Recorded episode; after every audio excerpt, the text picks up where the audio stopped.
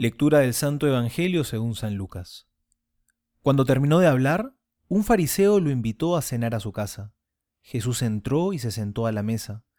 El fariseo se extrañó de que no se lavara antes de comer, pero el Señor le dijo: «Así son ustedes, los fariseos. Purifican por fuera la copa y el plato, y por dentro están llenos de voracidad y perfidia. Insensatos. ¿El que hizo lo de afuera, no hizo también lo de dentro? Den más bien como limosna lo que tienen, y todo será puro».